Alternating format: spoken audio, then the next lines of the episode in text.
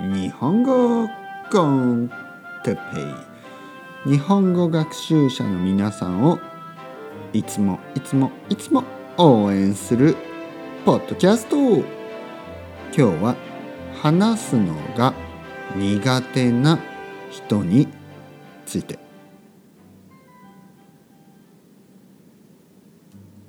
はい皆さんこんにちは。日本語コンテッペイですね。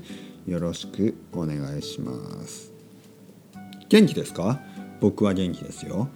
今日はですね話すのが苦手な人について少し話したいと思います。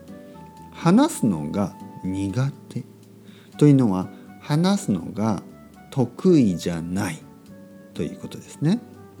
話すのが得意じゃないということは話すのがうん。例えばね話す。僕はね話すのが得意ですよね。ペラペラペラペラペラって話しますよね。皆さん元気ですか？日本語コンテッペイの時間です。よろしくお願いします。こうやってね毎日マイクの前で話しています。でも話すのが得意じゃない人。ね話すのが苦手な人がいますね。例えば好きな食べ物は何ですか？って聞いたら「うんああのうん好きな食べ物はうんえー、っとうんドーナツです」みたいなね。ちょっと時間がかかる。ちょっとうんまあ、話すのが得意じゃないということですね。これには理由が2つあって1つは例えば外国語を話すのはちょっと難しいですよね。例えば文法がわからない例えばボキャブラリーを知らない。でもう一つはねもう一つはやっぱりこれはもう性格ですねパーソナリティですね話すのがあまり得意じゃないという人がいます。例えば僕の日本人の友達ね僕の日本人の友達まあ友也 これ本当の名前ですね。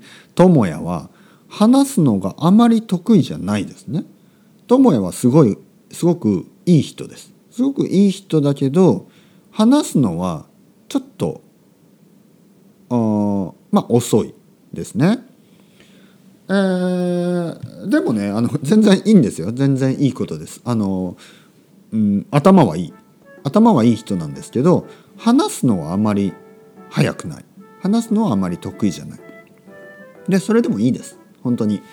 あの全然それは性格ですからね。性格、ね、人にはパーソナリティがあって話すのが得意な人。話すのが苦手な人。ねいろいろいます。で僕は日本語を教えてますね。えー、iTalki というサイトで日本語を話しています。で僕は本当に super patient、ね、本当に super patient ですから話すのが苦手な人でも全然大丈夫です。だからもしね皆さんの中で話すのは苦手だけど日本語をもっともっと話したいそういう人がいたらぜひぜひ僕にコンタクトしてくださいね。僕といろいろな話をしましょう。それではまた皆さん ciao ciao hasta luego またねまたねまたね